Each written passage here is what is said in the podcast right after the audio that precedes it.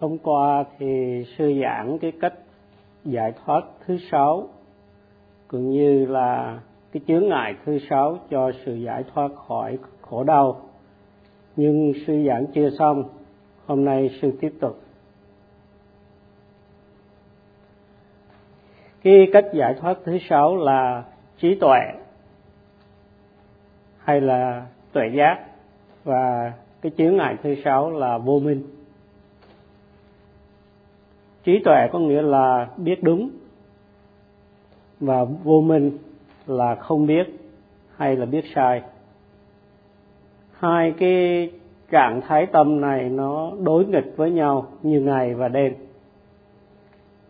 Vô minh là không biết hay biết sai, trái nghịch với trí tuệ là biết những gì cần được biết. Vô minh còn là si mê, mù mờ, không rõ ràng khi mà thiền sinh tập một cách tinh tấn, chánh niệm vững vàng, và có cái sự tỉnh giác, tức là hiểu biết rõ ràng, thì tâm biết rõ những cái hiện tượng danh, sắc và các hiện tượng này tương quan với nhau theo nhân và quả. Thì đây chính là cái sự phát triển tuệ giác trong cái sự thiền tập của thiền sinh bằng cách chánh niệm ghi nhận các hiện tượng danh sắc sanh khởi qua sáu cửa giác quan như là thấy, nghe, ngửi, nếm, đụng, suy nghĩ thì thiền sinh sẽ khám phá được cái sự thật về những cái hiện tượng này. Khi mà thiền sinh chánh niệm ghi nhận cái chuyển động phòng xẹp của bụng thì sẽ khám phá ra cái danh sách một cách rõ ràng và chúng tương quan với nhau theo nhân và quả.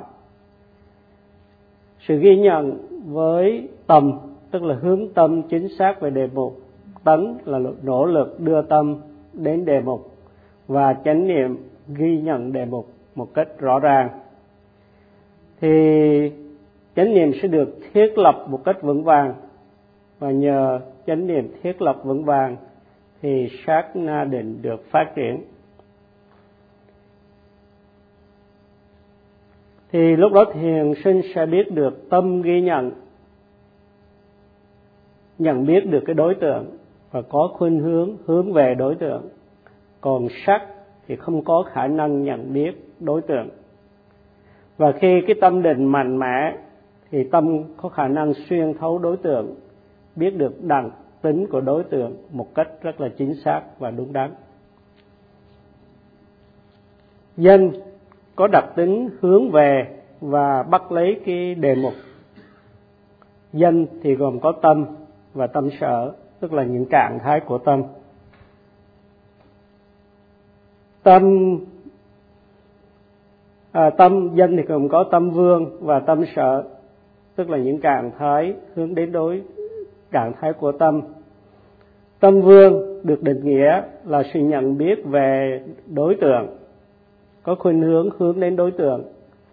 Và đồng thời với tâm vương thì có những tâm sở, tức là những trạng thái tâm sanh khởi đồng thời cùng có đối tượng giống như tâm vương, liên hệ và cùng hướng đến đối tượng như là tâm vương.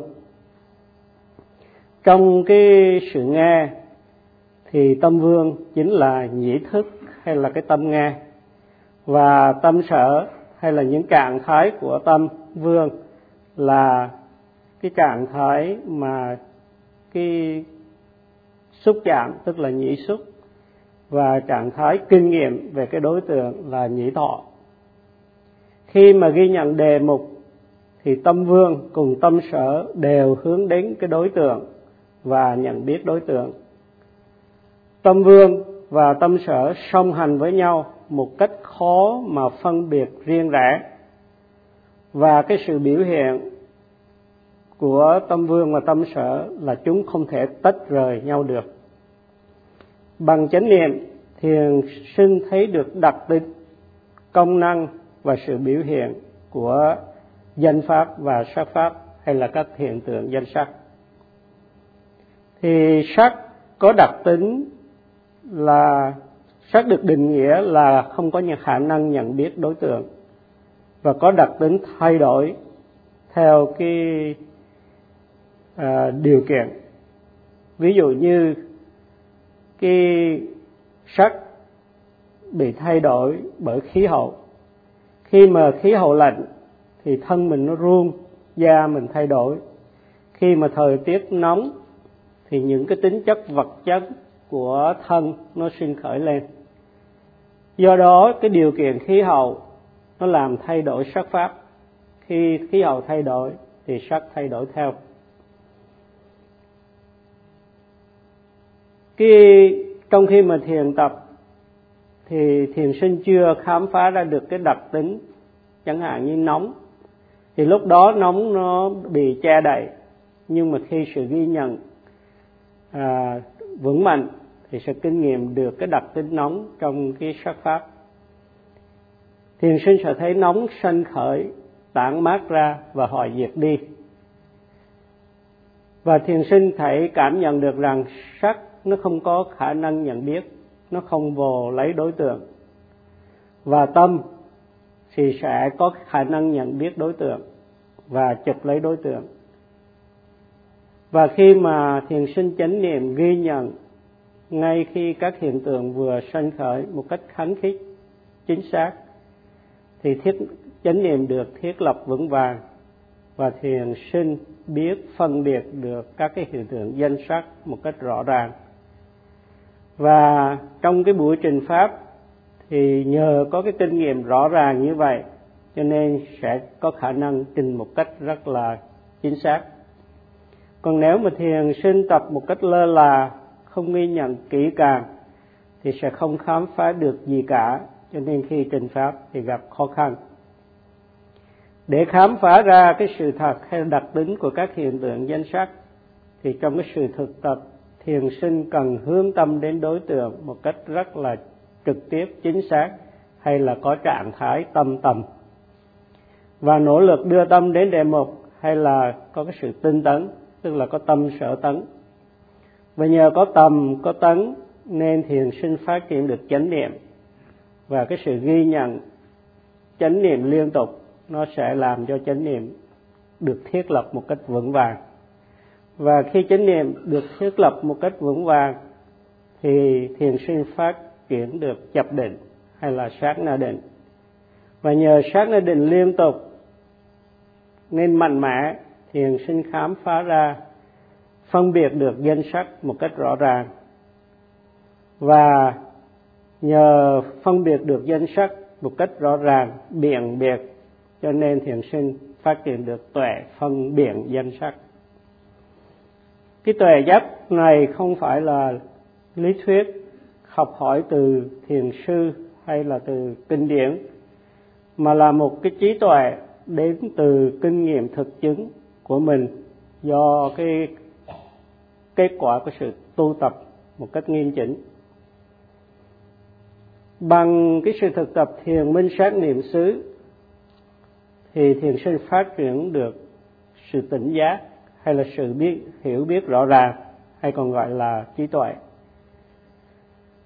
Đức phật đã dùng cái thuật ngữ uh, tỉnh giác này để chỉ được cái kinh nghiệm không phải chỉ để cái kiến chỉ cái kiến thức thông thường bình thường nhưng là để chỉ một sự hiểu biết đặc thù rõ ràng biện biệt từ cái kinh nghiệm uh, thực chứng của hành giả.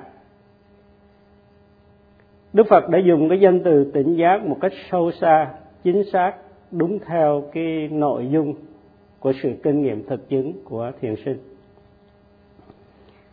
khi tinh tấn, khi có sự tinh tấn, có chánh niệm, có sự định tâm vững vàng, thì tỉnh giác sẽ sinh khởi.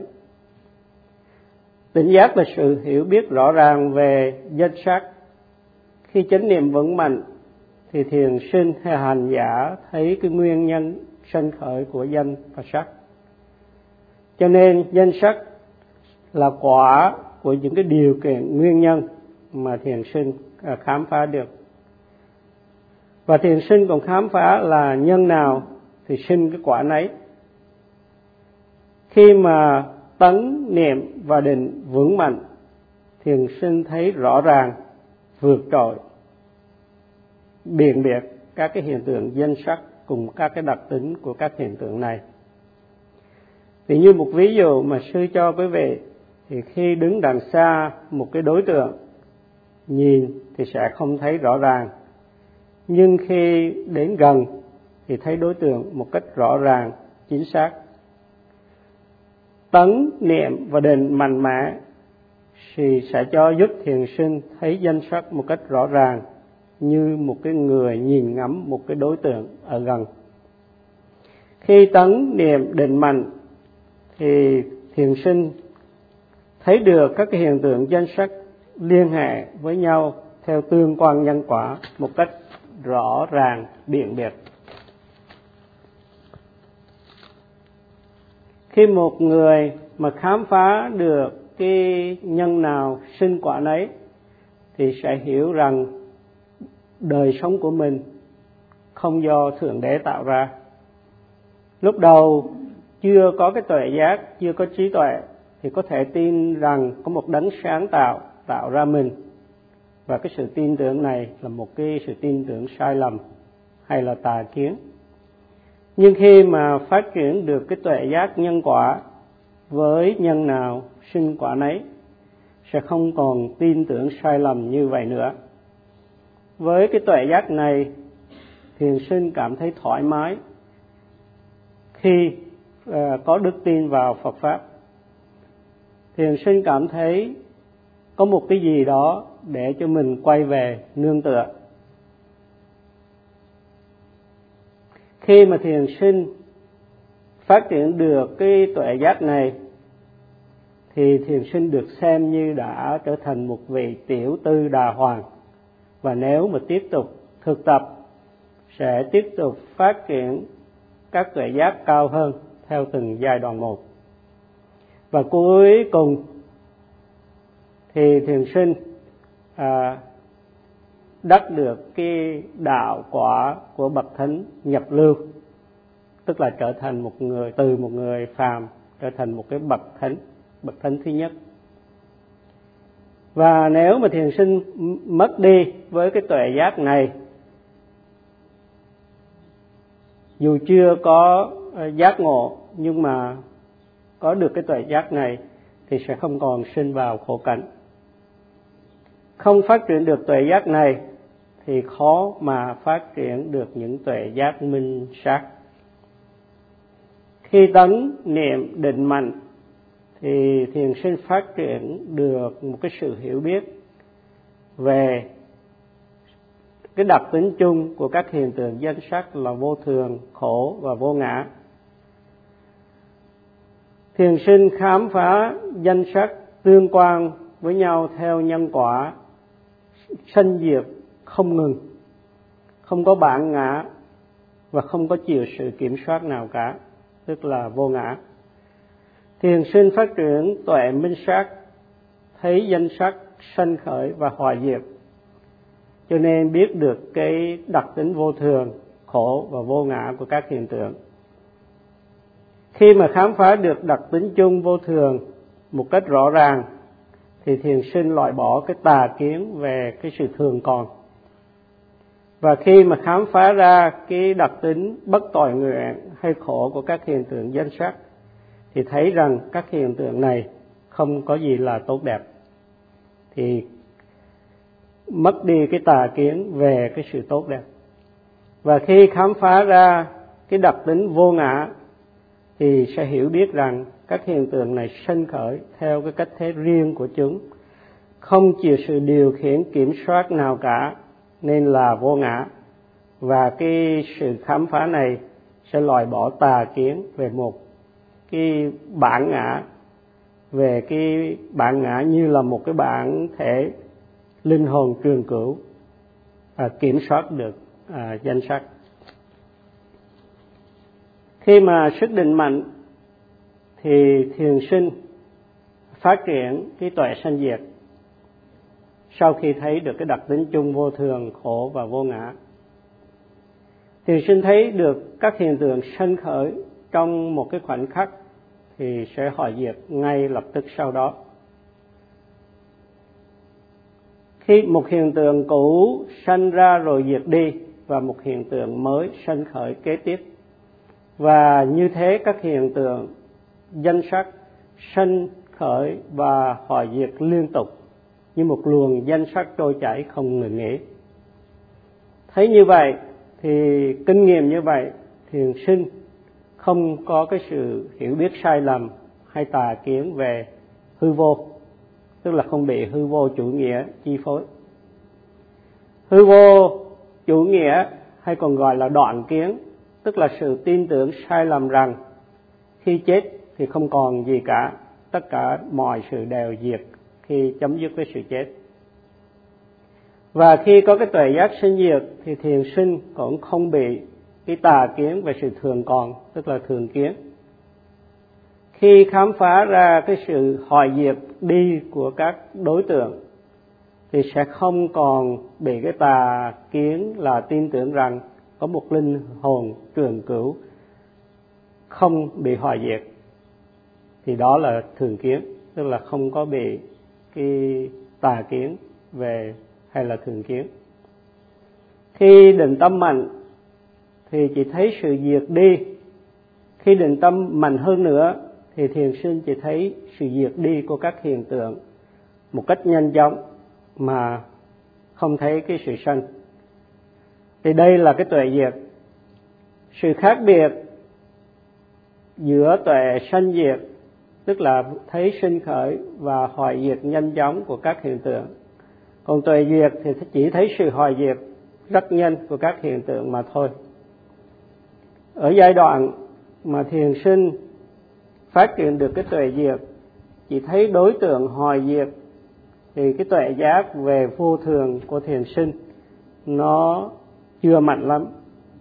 Nhưng mà khi thấy cả hai đối tượng và cái tâm ghi nhận đối tượng nó diệt đi theo từng cặp đối một một cách nhanh chóng, thì cái tuệ diệt lúc đó của thiền sinh về cái sự vô thường được xem là mạnh nhất. Một cái tuệ giác như vậy nên cần được phát triển và được tăng triển để tuần tự phát triển thêm những cái giai đoạn tuệ giác cao hơn. Và đến khi tuệ giác được chín mùi, thì thiền sinh đạt đạo và quả tâm chứng ngộ niết bàn và được giải thoát. Đó là sự viên thành của bậc thánh nhân. Đó là tuệ giác giải thoát. Ngài cố hòa thượng thiền sư ma si giải thích về trí tuệ giải thoát này trong cái sách của ngài do đó thiền sinh nên phát triển tuệ giác để có nơi nương tựa vào và phát triển thêm nữa cho đến khi thành đạt được mục đích tu tập của mình. Khi một người mà không ghi nhận các hiện tượng danh sắc khi chúng sanh khởi, thì sẽ không có khả năng khám phá được ra danh sắc.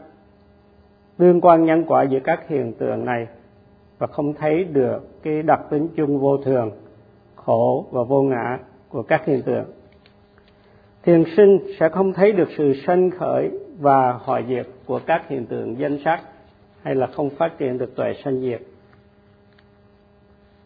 Cho nên sẽ có tà kiến về đây là con người, đây là đàn ông, đây là đàn bà. Cho nên thiền sinh sẽ không những không biết đúng, tức là vô minh, mà còn biết sai, tức là tà kiến hay là si mê. Như vậy, thiền sinh sẽ giống như một người mà có mắt bị bệnh, cho nên không thấy được chính xác hoặc là thấy sai. Khi mà không biết, tức là khi có vô minh hay biết sai hay là tà kiến si mê, thì sẽ không thể nào có tuệ giác. Và vì không có thể phát triển được tuệ giác, nên sự hiểu biết nó lệch lạc và có quan kiến sai lầm. Khi mà có vô minh, thì sẽ tin rằng các hiện tượng danh sắc xảy ra một cách ngẫu nhiên. Không cần có nguyên nhân nào cả, thì nếu mà tin một cái sự sai lầm như vậy tức là có cái tà kiến về, gọi là, vô nhân. Tức là tin vào cái thuyết vô nhân. Thiền sinh cũng tin rằng thượng đế tạo ra mọi sự. Thì cái sự tin tưởng sai lầm này là một cái tà kiến, gọi là thuyết tà nhân. Sở dĩ có những cái tà kiến như là vô nhân hay tà nhân là vì không có phát triển được tuệ giác về nhân nào quả nấy. Cho nên mới nhận lấy một cái nhân sai lầm là thượng đế, chính là nguyên nhân sáng tạo ra vũ trụ. Tà kiến về danh sắc sanh khởi, không có nhân hay là thuyết vô nhân, hay tà kiến về một nhân sai lầm hay tà nhân là thượng đế, thì đều xuất phát từ sự vô minh, bởi vì không có phát triển được tuệ giác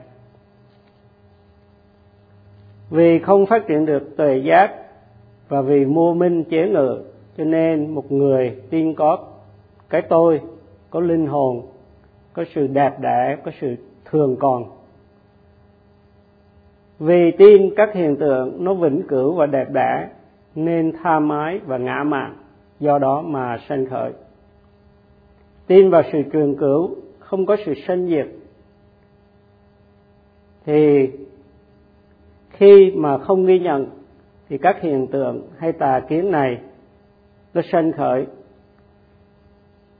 Bởi vì thiền sinh không biết được bản chất thật sự của các hiện tượng danh sắc, hay là thiền sinh bị vô minh chế ngự sự hiểu biết là tuệ giác, là minh hay trí tuệ, đối nghịch với trí tuệ là vô minh, tức là không biết hay biết sai, tức là si mê do đó vô minh hay si mê, tức là không biết hay biết sai. Và vì có vô minh hay si mê nên không thể nào phát triển được tuệ giác. Nếu mà một thiền sinh không có chánh niệm, thì tâm sẽ tự do mà tha mái, làm điều bất thiện. Hay khi thực tập đi nữa thì cũng chỉ thực tập lơ là, dễ vui không có ghi nhận một cách liên tục, cho nên vô minh sanh khởi theo từng lớp chồng chồng, chắc chắc dày đặc trong tâm của mình. Khi sự ghi nhận chưa nhuần nhuyễn, điêu luyện, thì vô minh ở thế thượng phong, giống như một thác nước rơi xuống từ đỉnh núi cao. Khi tập với sự tinh tấn, với sự hướng tâm chánh niệm vững vàng, tâm định mạnh mẽ, thì tâm sẽ an trụ trên đề mục. Vô minh không còn sanh khởi, tức là được ngăn chặn giống như cái đập nước xây trên đỉnh núi cao để ngăn giữ nước lại không rơi xuống đất. Nếu không có tinh tấn, chánh niệm thì sẽ không có định tâm, thì vô minh sẽ sanh khởi. Không có nỗ lực không có sự ghi nhận mạnh mẽ, chính xác, thì thiền sinh chỉ thấy tối đa là cái hình dáng tư thế của cái đối tượng mà thôi. Và có thể thiền sinh do suy nghĩ tưởng tượng, thấy thêm những cái hình dáng hay tư thế hay những cái ý niệm khác trong khi thực tập.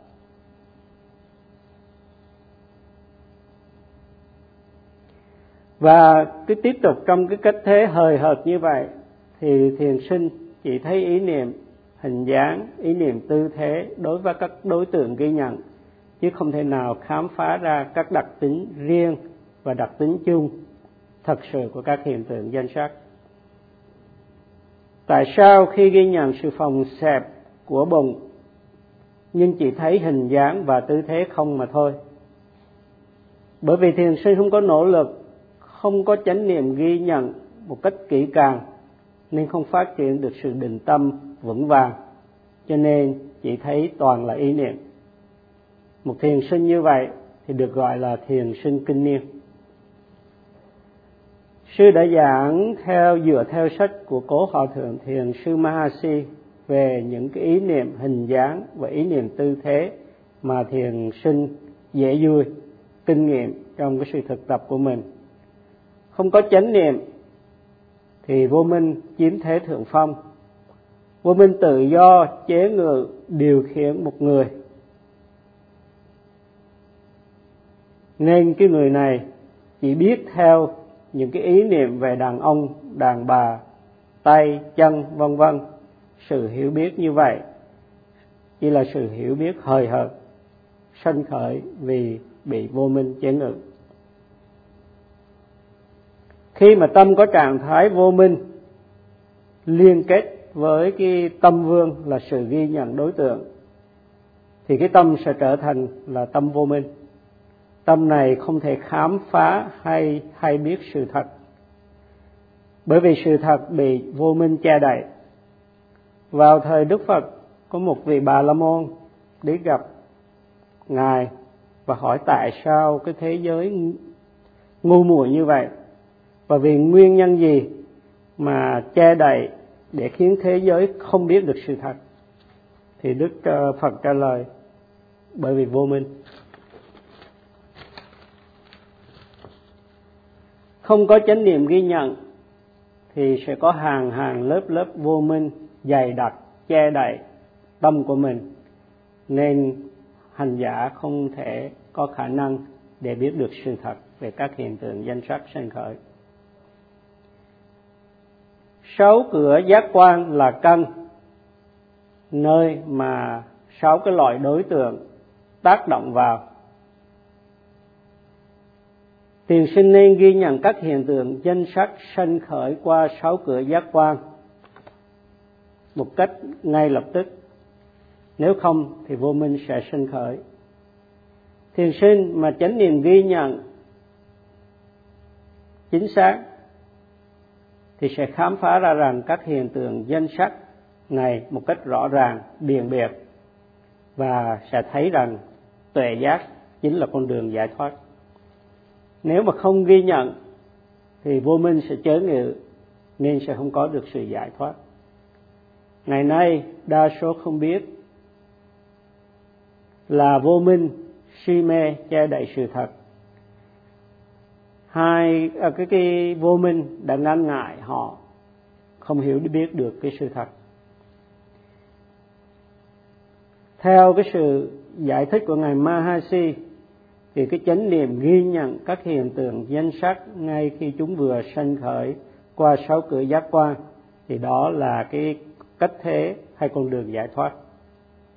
Mỗi lúc ghi nhận là có sự giải thoát ngay trong cái lúc đó không ghi nhận thì bị vô minh ngăn trở, sự giải thoát khỏi đau khổ. Suy nghĩ, tưởng tượng là do vô minh ngăn ngại. Để không bị vô minh thì hãy ghi nhận ngay lập tức các hiện tượng danh sắc khi chúng sanh khởi. Một sự ghi nhận lơ là thì tâm sẽ bị vô minh che đậy để các thiền tâm minh sát có thể sanh khởi. Một cái tâm yếu ớt luôn luôn có vô minh chi phối thì không thể nào à, giúp cho hành giả đạt được sự giải thoát. Và đó là cách giải thích của ngài cổ hòa thượng thiền sư Mahasi. Thì sư sẽ tiếp tục vào ngày mai và sư chấm dứt bài pháp thoại ở đây.